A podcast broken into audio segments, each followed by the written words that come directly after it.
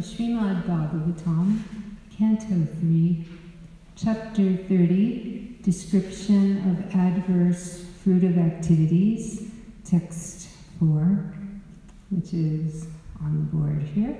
And first we'll do uh, word for word. Jantiru Vai Bhave Etasmin Yam Yam Yonim Anuvrajet Tasyam Tasyam Saha Labate Nivritim Na Virajite Jantur Vaibhava Tasmin Yam yam yonim anuvrajet Yam yam yonim anuvrajet Tasyam tasyam salabate Tasyam tasyam salabate Nivritim na virachate Nivritim na virachate Janturvai bhavai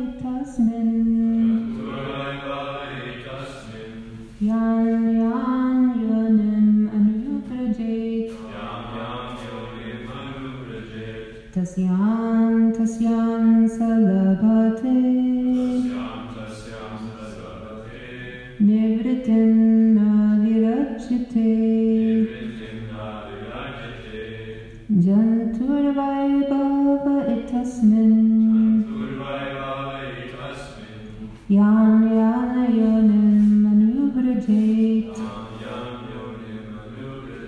Tasyam tasyam salabhate Tasyam tasyam salabhate Nivritin na virachite Nivritin na virachite Janturvai bhava itasmin Janturvai bhava itasmin Yan yana yonim anubrajet Yan yana yonim anubrajet Tasyam tasyam salabhate Nivritin na virachite.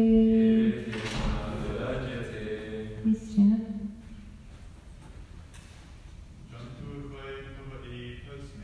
Janturvai bhavai tasmin. Yam yam yonim anubrajet. Tasyam tasyam salabhate. Nivritin na virachite Janturvai bhavai tasmin Yan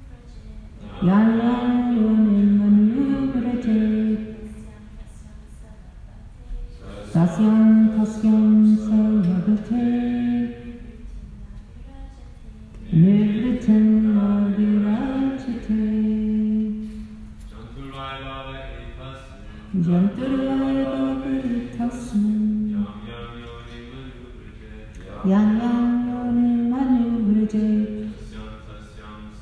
Tasyam tasyam salabhate Nivritin na virachite Janturvai bhavai tasmin Yam yam yonim anubrajet Tasyam tasyam salabhate Nivritin na virajite. More chanters. Janturvai bhavai tasmin Janturvai bhavai tasmin Yam yam yonim anubrajet Tasyam tasyam salabhate Tasyam tasyam salabhate Nivritin na virajate Nivritin na virajate. Anyone else?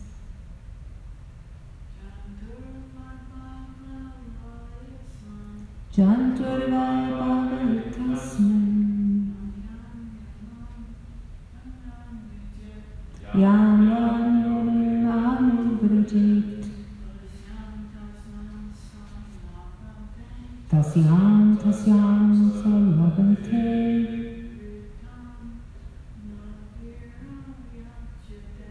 Nivritin na virachite. So now will do the word for word meanings. Shantu, the living entity. Vai, certainly.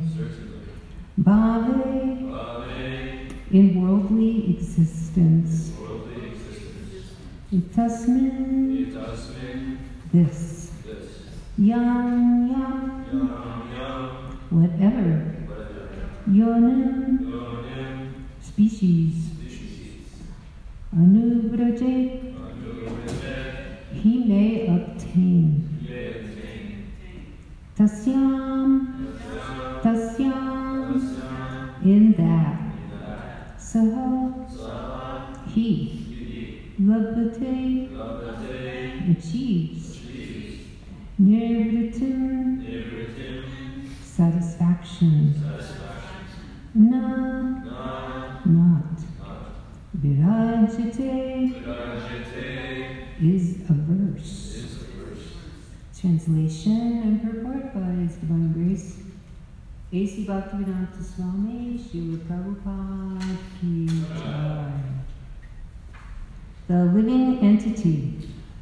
In whatever species of life he appears, finds a particular type of satisfaction in that species. And he is never averse to being situated in such a condition. So please repeat. The living entity, the living entity. In whatever species of life he appears, whatever species of life he appears, finds a particular type of satisfaction, finds a particular type of satisfaction in that species, in that species. And he is never averse He is never averse to being situated in such a condition. Being situated in such a condition. Śrīla Prabhupāda's purport, Śrīla Prabhupāda Ki Jai. The satisfaction of the living entity in a particular type of body, even if it is most abominable, is called illusion. A man in a higher position may feel dissatisfaction with the standard of life of a lower grade man, but the lower grade man is satisfied in that position because of the spell of Maya, the external energy. Maya has two phases of activities. One is called prakshipatmika, and the other is called avaranatmika. Avaranatmika means covering, and prakshipatmika means pulling down. In any condition of life, the materialistic person or animal will be satisfied because his knowledge is covered by the influence of Maya. In the lower grade or lower species of life, the development of consciousness is so poor that one cannot understand whether he is happy or distressed. This is called avaranatmika. Even a hog who lives by eating stool finds himself happy, although a person in a higher mode of life sees that the hog is eating stool. How abominable that life is. Namo Om Vishnu Padaya Krishna Prashtaya Bhutale Srimate Bhaktivedanta Swaman Eti Namine Namaste Saraswate Deve Gauravani Pracharine Nirvishesha Shunyavadi Vaschati Deshitarine.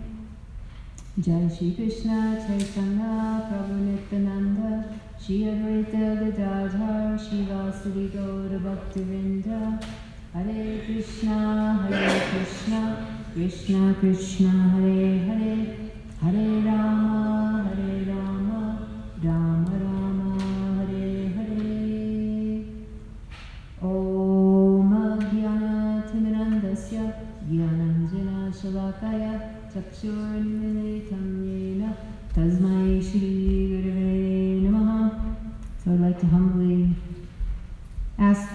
lessons of their lordships and Srila Prabhupada, all the Parampara, all the devotees, everyone present here and online.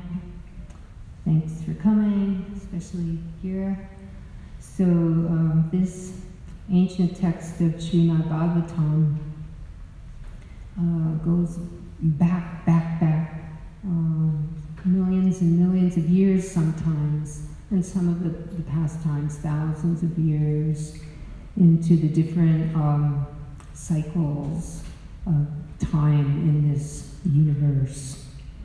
So uh, here we're talking about different species of life, and um, we're also talking about higher and lower grades. So what does that mean? Um, not that any soul is better than another. Spiritually speaking, no real higher or lower. But in terms of the body and the consciousness that this, the living entity has in that particular body, their consciousness may be higher or lower. So just like um, all the different species, um, we respect and care for, and um, you know, we protect. So, for example, say the, the, the dog, you know, man's best friend, and especially in America, Um, has um, a different kind of consciousness. Uh, they, they eat, they sleep, they mate and defend, and so do human beings. But we see that the level of their consciousness is not such that they can um, be philosophical and come to understand uh, God consciousness. Um, unless it's a rare occasion. There are pastimes where animals have had that consciousness, but it's very rare. So generally speaking, in these different um, so-called lower grades of species, the, the lower means the consciousness is lower. Not that they are lower and we just, you know, dismiss them. No.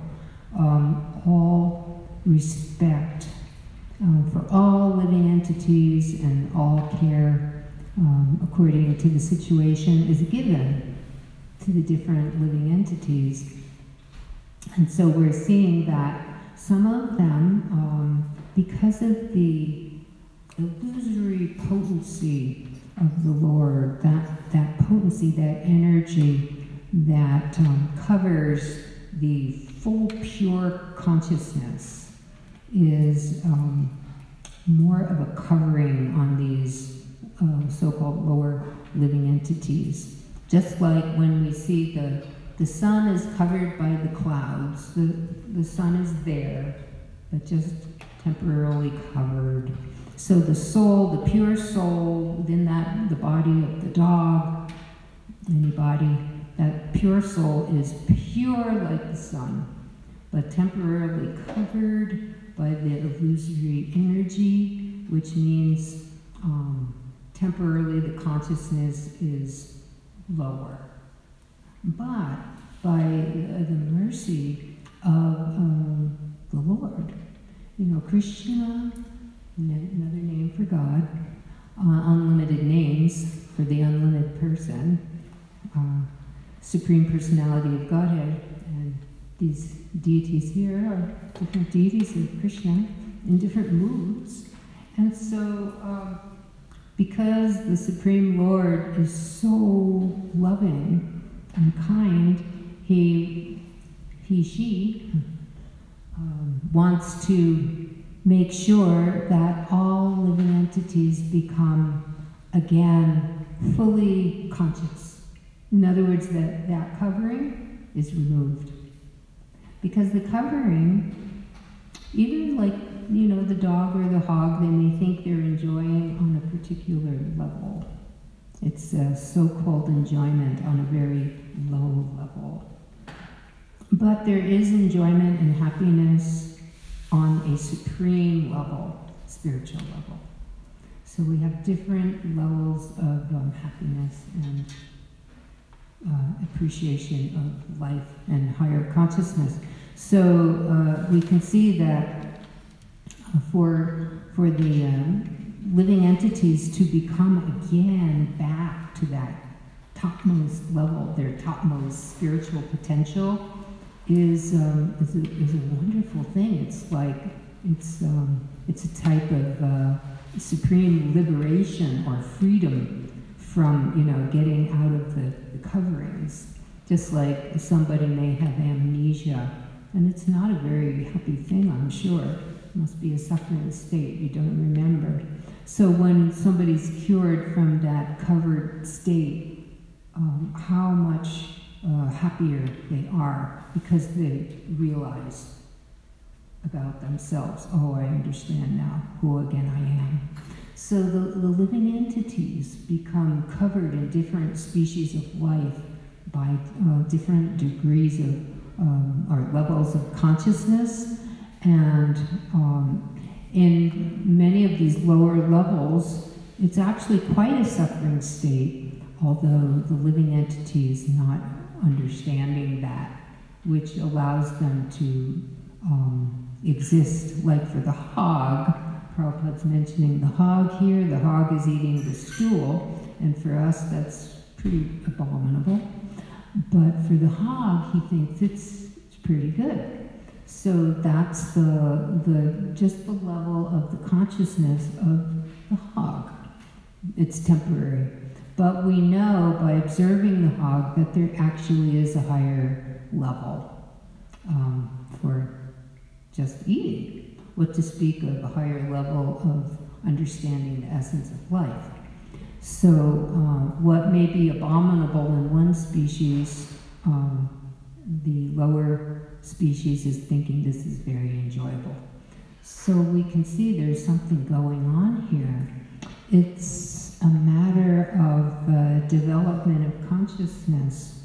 So uh, this consciousness is eternally there. They say within the heart is all knowledge, all love, all consciousness, uh, full understanding of our spiritual situation is there already, but just like today, the brightness is covered, right?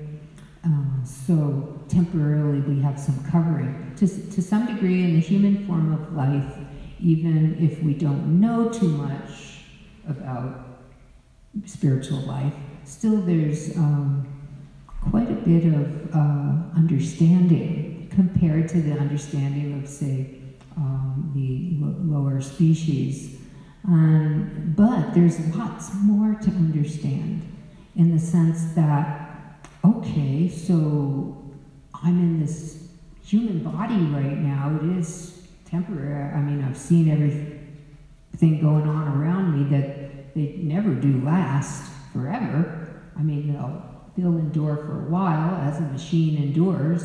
It's a type of machine, but it doesn't last forever, so that means, who am I, right? So, uh, in, um, over the millennia in the Vedic culture, this culture we're speaking from, um, this knowledge of uh, the science of the soul, which you'll read about in, in the Bhagavad Gita that you have, has been prevalent, so that uh, human beings had access to this knowledge, so that uh, in their culture, in their uh, society, in the way they organize society, the way they organize government, the way they organize communities and families, and the way they organize their own individual personal lives, was based on this higher knowledge that I'm temporarily in a body, I'm not the body. The body is respected as a temple of God because um, the super soul, or what we say, like the Holy Spirit, they say, Christians, uh, is in the heart. And the, the living entity, the spirit spark, the soul, us, there too. So, so that's who we are. On one level, that's our understanding. We are an eternal spiritual being. Um, and when the body dies, then that spiritual self passes on According to, as you'll read in the Gita, according to one's consciousness at the time of death, then that uh, living entity goes on to the respective situation. Say, for example, um, a living entity is living in a human body but acting like a dog.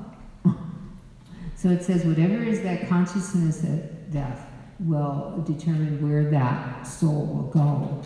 So if somebody's desires are more on that animal platform, then the animal body is more suitable to fulfill those desires. So here we're talking about um, transmigration of the soul, and you'll read a lot about that in chapter two. So uh, this is this is like common knowledge in this Vedic culture. So say like when the anthropologists, they study um, these different cultures, Um, it's very important to understand the uh, consciousness behind the uh, persons who uh, lived and lived in this culture, and uh, and maybe uh, what we can say is that um, very advanced knowledge, very advanced understanding of uh, the purpose of the human form of life has always existed in this ancient Vedic culture. And um, even today, you know, maybe um, you've heard something about different things that have been found, um, remnants from this culture from millions of years ago, or maybe thousands of years ago. For example, um, you can correct me on the details here, but Um, it was from NASA satellite uh, photographs that they uh, found the ancient bridge from um, India, from the lower tip of India uh, to um, Sri Lanka, uh, which they used to call Ceylon. So, uh, so this was um, was this was spoken about in millennia ago. Um, millions of years ago in the ancient texts of the Ramayana. And so many were thinking this is all mythology, these ancient texts. Well, it's so long ago, and, and what they were able to do, and um, how these people were so advanced. It seems like kind of like a comic book series or something. But, but actually, there they found the exact bridge by NASA, NASA uh, photography. So, and also off the coast of India, the west coast of Dwarka, more north central, going on the west coast of Dwarka, they found the ancient ruins of the palaces of the city of Dwarka, where Krishna and his um, family members resided thousands of years ago. And so um, many were thinking, oh, you know, this Krishna must have been mythological personality. And but anyway, but the anthropologists, I guess you could say the underwater anthropologists, I saw some photography of it in a really nice video, found some of the ruins Um, from this time period. So of course they know how to date the time periods, right? Uh, from their methodology. So exact time periods are, you know, found from these ruins. So this is showing that um, the Vedic literatures are presenting actual cultures and civilizations highly, highly advanced, thousands and millions of years ago, that are imparting a great gift to the world that's available now. So sometimes, you know, if we're just thinking, well, it's all kind of just a mythological thing, well, what kind of a gift is that, except maybe some entertainment, you know, to read um, mythology. But this uh, gift is even greater than that, because it gives us an understanding of how we can lead our own lives Uh, and become more satisfied, more conscious, more um, God-conscious, more aware of the essence of my very existence. So in the beginning of the purport, Prabhupada's talking about satisfaction of the living entity in particular types of body. But uh, there's different levels of satisfaction. So we're talking about the level that the dog and the hog are on, and that's some level of material satisfaction. But the human culture, the human race is, is meant for the ultimate satisfaction of the soul, beyond just the mind, beyond just the body, beyond just the senses, right? Of course, we take care of the body, the mind, and the senses, because this is a gift, right? But we know it's temporary, so what is the ultimate satisfaction we're looking for? It's a satisfaction of uh, understanding, you know, that I am uh, a higher uh, person of higher consciousness than just I'm a body. So it says the false ego means I think I'm the body, or maybe the mind, or both. But real ego means I am eternal spiritual being. So this is, this is a valuable, valuable uh, culture. It, um, at one time, was uh, throughout the entire planet, um, this culture, and we find vesti vestiges of it even today. You know, people, they go to Cambodia. We had some friends recently go to Cambodia and visit Angkor Wat. Um, anthropologists find that uh, an amazing, amazing place to explore. One of the oldest Vishnu temples in existence. And they're finding in the East all these different um, types of uh, communities and temples and like that um, from this ancient Vedic culture. And so when they find out, you know, wow, this is like dated thousands or millions of years ago. How is this possible? But that's the, the nature of this particular planet and this universe. There's the, the whole time cycle is happening for, you know, millions and millions of years. And now we're in the last cycle. It's like seasons. And then it goes back to the beginning of the cycle. So we're in the Kali Yuga right now, kind of, you could say, um, more uh, degraded um, cycle, in the sense that um, people's consciousness has uh, degraded a lot in this particular age. So uh, we are studying these literatures, and we're studying these cultures, and uh, trying to understand this philosophy of, you know, who we are beyond the temporary body, so that we can help the whole world and help the whole universe, right? Everybody can offer something to help.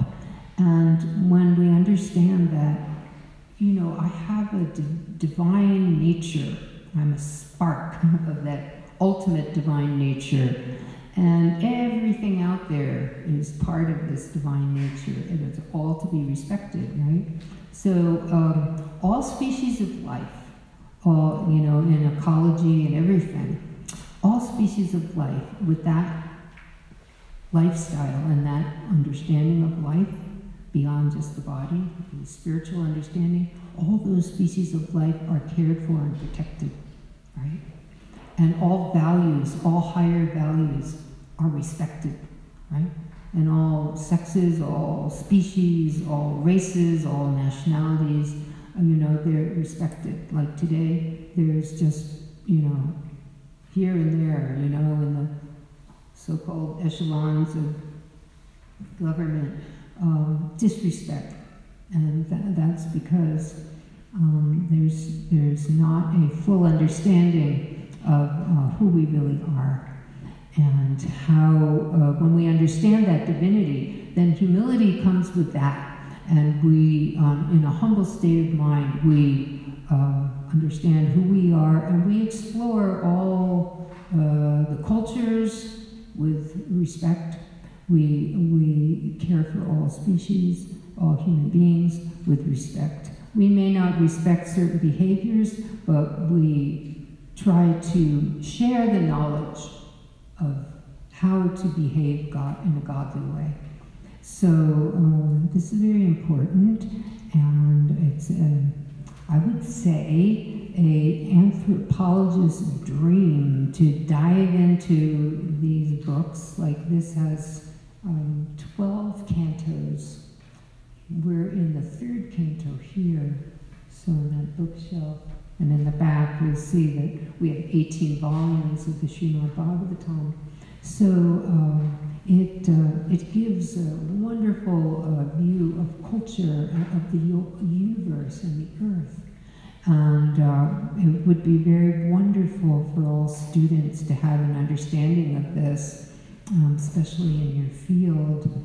So uh, anyway, I'd like to stop here, and since uh, Kira is an anthropology student, um, maybe some of us have something to add to, uh, in reference to anthropology, uh, about uh, this culture that we were speaking from and how it will uh, help her in her project. Yes, I was just thinking as you were talking about all this in the context of anthropology and, you know, modern scientific research, I think it helps a lot to be able to bridge that gap, um, to look look at certain information about the um, the scientific research that's gone into um, carbon dating certain things that haven't really been explained. Like, you know, they find screws from like, you know, something like a million years ago or something like that, and then to take another look at the scientific method of by which they filter out Um, these kind of things. You know, these things don't get published in major scientific journals because it contradicts their other scientific uh, theories that they've established. So there's a certain process that they go through to um, to select research findings and things like that.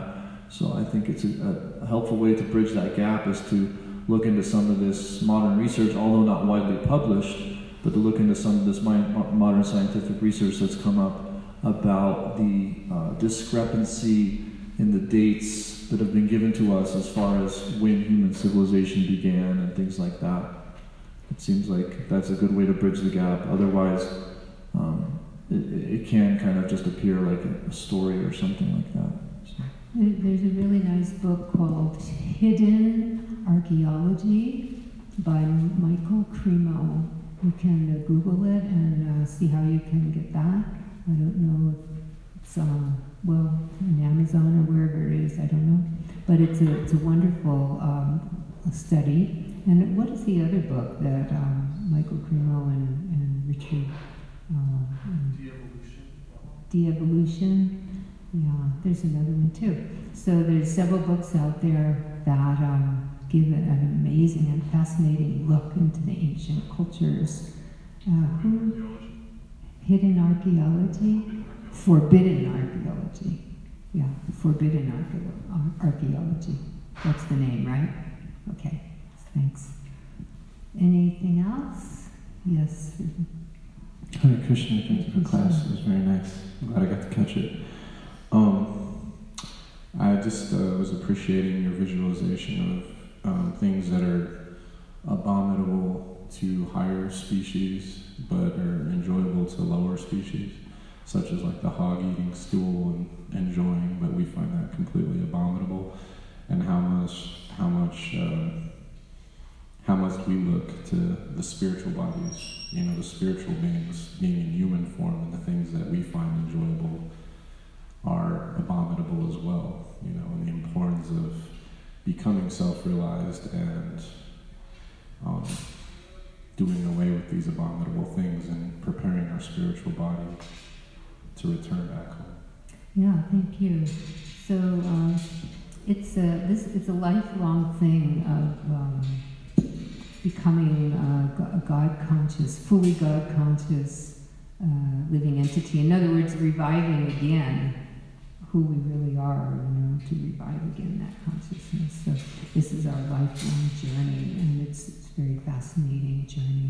And these books really help on the journey, and uh, we have so much uh, um, to offer in this respect. So any of the students who are interested, we have a great open house every Sunday night. A lot of times classes come here or individual students come with their projects. And we start around four o'clock till about eight thirty at night every Sunday. And we'd love to have you come. It's really great. Or you can come anytime or call us and have personal interviews and study sessions and things like that. Did Manjini Priti remove?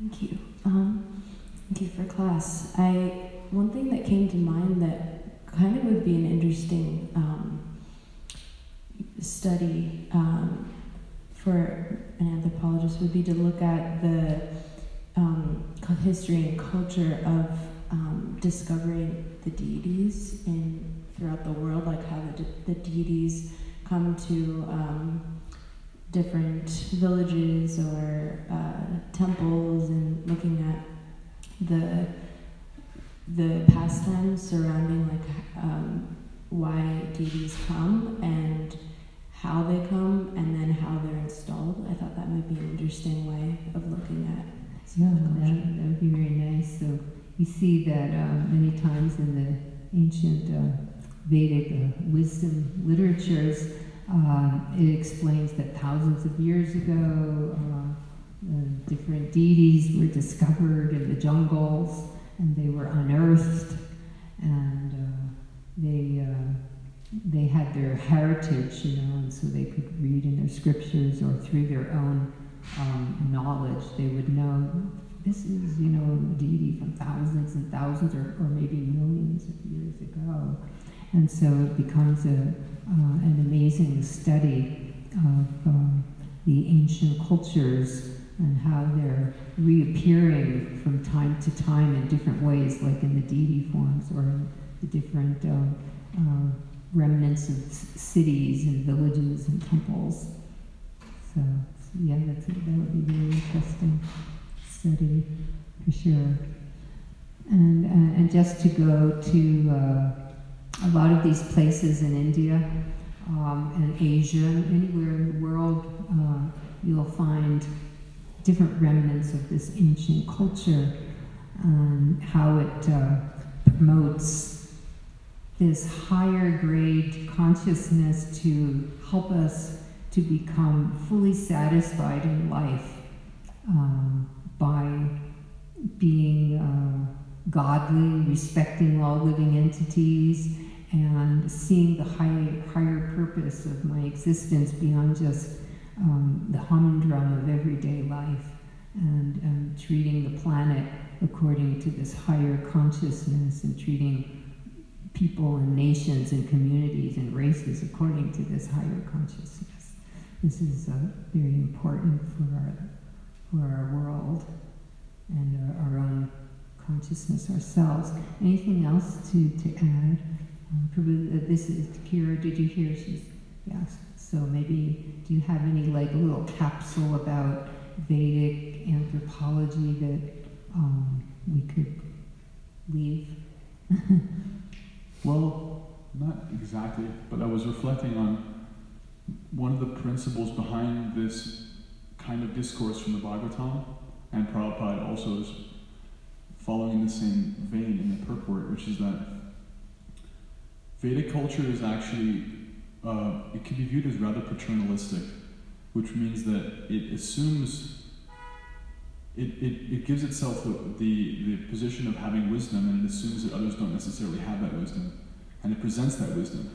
For example, this verse is about how there are different levels of consciousness, and the different statuses of happiness that are available at those levels of consciousness actually have an objective difference, which, if there's no objective difference in the happiness that, uh, you know, like a rabbit has, versus the possible happiness that a human being can have, then there's no meaning to the verse, actually. And there's no meaning to an instruction, because you can't give an instruction when it's all relative.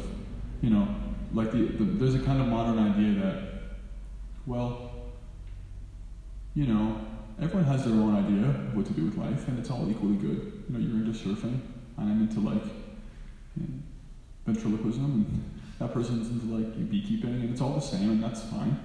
Um, and then it can be extended into even moral relativism, you know, explicitly or implicitly. Actually, there is no real standard for human behavior. It's just kind of what we all agree on. It, that's kind of what we should just do. Um, but the Vedic culture is quite different in that, because it's descending knowledge, it's actually coming from a place of, no, there are objective differences. So sometimes this, this um, not doubt, yeah, almost like a doubt is, is brought up with these kinds of things. And a Prabhupada gave a class one time and someone said, well, what's wrong with being a dog? I want to be a dog one day. Why not? They have, you know, they do cool things. The dogs are, I like dogs. I could be a dog. And I was just reflecting on this, um, this, this, this, this difference in paradigm. That on one hand, some persons will think that it's, everything is relative, and that we should just experience whatever we can, and they're all equally valuable, all experiences. And on the other hand, uh, wisdom cultures from around the world have pointed out that different activities and different mentalities produce different results. So, um, yeah, like if you eat a certain way, it's, it's very difficult to actually uh, be compassionate. It actually affects you. It's very difficult to be tolerant and patient because you're not, able, you're not able to do that anymore. And if you deal with others in a certain way, it, it actually increases or decreases your ability to actually act in, with integrity to your spiritual identity or purpose or conviction. And that's a rather difficult pill to swallow, I think, for some people. Um, but it's it's actually quite uh, natural. I think that. I, anyway, I don't really have a question, but just reflecting on the, the challenges we have in this time dealing with this kind of presentation, because you know we're living historically at a time where it wasn't very long ago that cultures were extremely paternalistic and used that, you know, kind of sense of manifest destiny. I know what's better. You know, I'm gonna I'm gonna civilize these barbarians in different parts of the world to create all kinds of institutionalized, horrific, you know, um, programs of even up to genocide, based on the idea that they know better what what human life is about. Of course, that's not what the, the Vedic culture is doing, but I think those buttons are there, and they can be a little bit pushed sometimes when when there's a, a presentation of, well, there are objective differences in what you can do with your body and mind. So, if you have any reflections on that, that would be nice. I just thought I'd bring it up because it kind of underlies our discourse mm-hmm. on human culture, or for that matter, animal culture. Yeah, so uh, we're taking, uh, as Shaman Prasad was saying, we're taking knowledge in a descending process, and uh, knowledge from um, personalities who are exemplary in their consciousness, and uh, the way they lived, and the way they spoke, and the way they wrote, and everything about them was, uh, um, to those who could observe properly, was uh, you know, fully God realized. So we're taking this knowledge from such source and presenting it um, in a humble way, you know, not like in a, uh, didactic way or in a you know condescending way, but just in a way like somebody gives a life raft to somebody in the ocean. You know, it's like tossing, tossing in the material existence. You know, like drowning in the material existence, and then someone hands a life raft. You know, and someone could say, well, you know, he he handed that life raft in, in a very condescending way, but. Um, but the basic thing is, we want to help that person, right? And save the person. So uh, the thing is, um, this cult this culture and this knowledge is coming from such a, a high level of uh, compassion that um, it's it's there to uh, help everyone. It's like what we need for our our spiritual medicine, so to speak. Would anyone else like to say something more? Any other points? Any questions, Kira? No, okay. Anything else uh, you'd like to say? Would someone like to say anything about, oh, okay.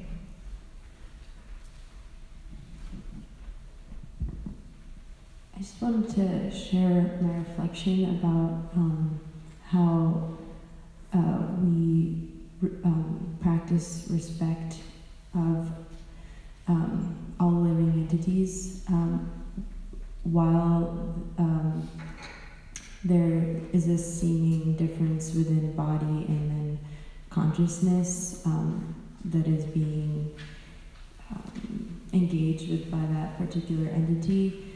Um, so I'll, I'll just share my reflection, and if you can comment on whether that is correct. Um, so is it that um, we all have um, the potential for being fully God-conscious? We all have the potential to be um, selfless servants um, of one another in the divine, and um, to be fully compassionate and blissful, but that we're all on a journey in towards that, and um, we're experiencing the karma or past activities, and that is why we have different bodies and, and levels of consciousness.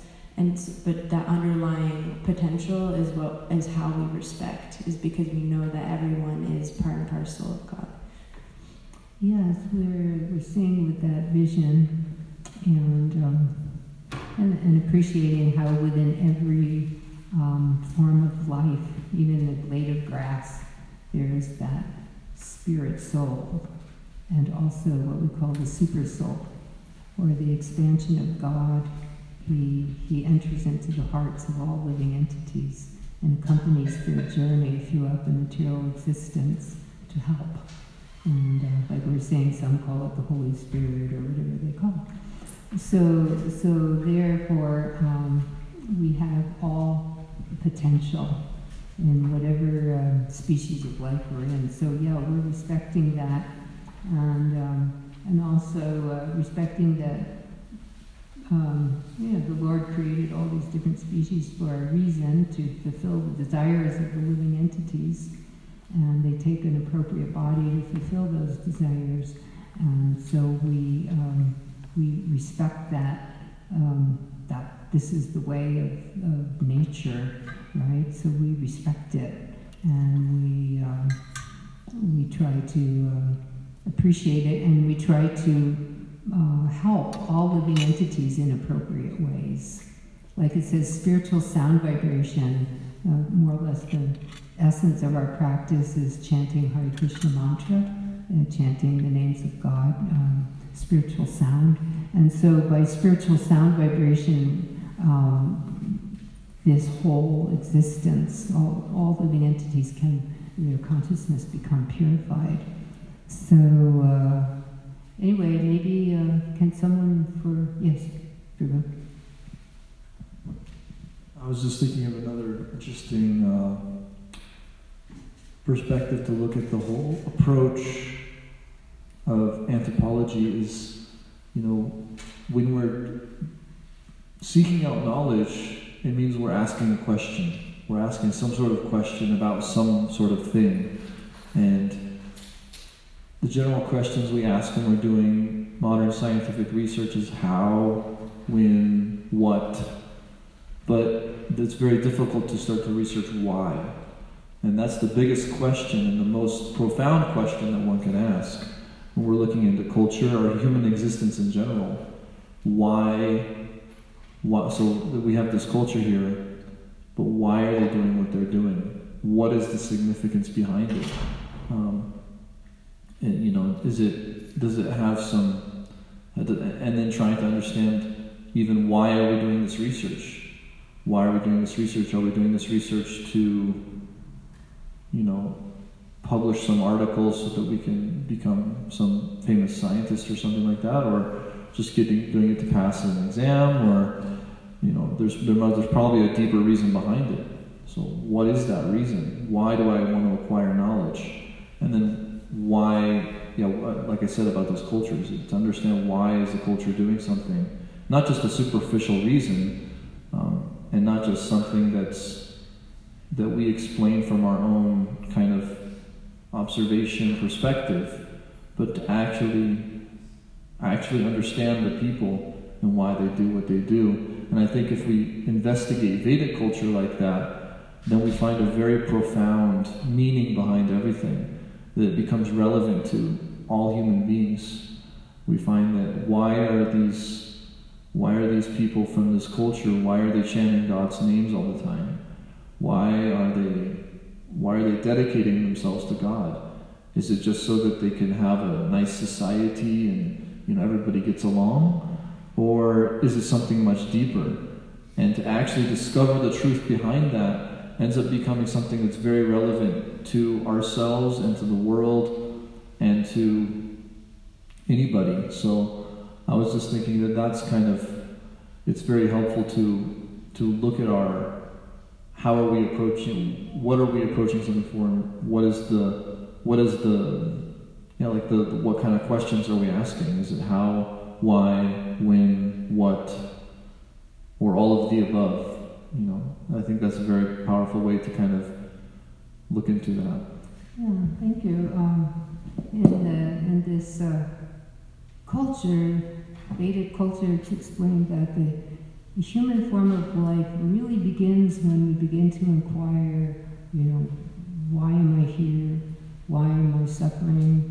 Um, what's my relationship with the Supreme, with the Divine, with, you know, this whole nature, this whole universe, and, and what is the uh, goal of my existence? What is the essence of it all? And, uh, you know, how, how do I go about um, becoming, uh, again, a fully realized soul? So, uh, anyway, it's um, nine oh two, so I think we can stop here. And thank you very much for